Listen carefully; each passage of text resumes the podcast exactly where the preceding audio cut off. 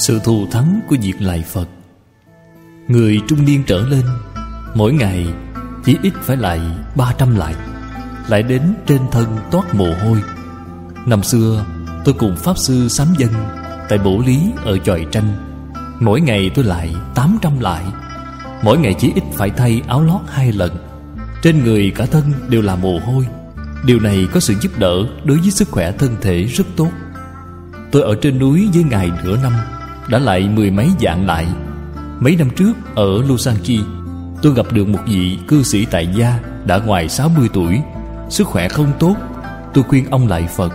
Một ngày, ông lại 100 lại. Sáng sớm lại 50 lại. Buổi tối lại 50 lại.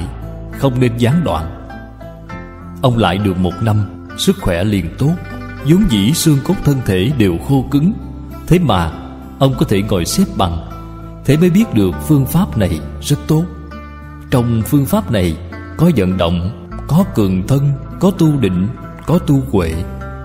Người lại Phật, Tâm, thanh tịnh, Thân là hoạt động, Cũng giống như cái tướng của bánh xe vậy. Vòng tròn bên ngoài đang động, Nhưng tâm bánh xe không động. Cho nên, vận động lại Phật tốt hơn các thứ vận động khác.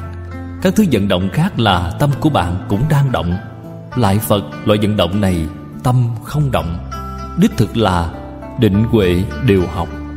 Chúng ta không nên sợ chảy mồ hôi. Chảy mồ hôi là tốt.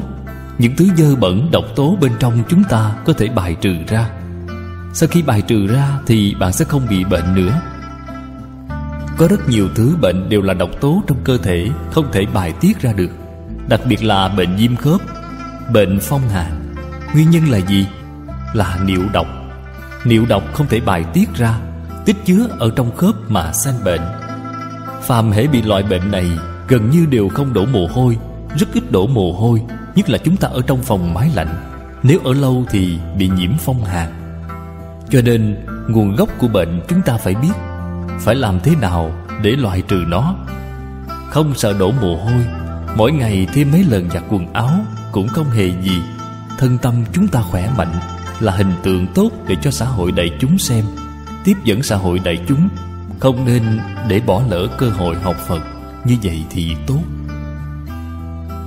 Trích từ bài giảng Phật Thuyết Thập Thiện Nghiệp Đạo Kinh, Tập 31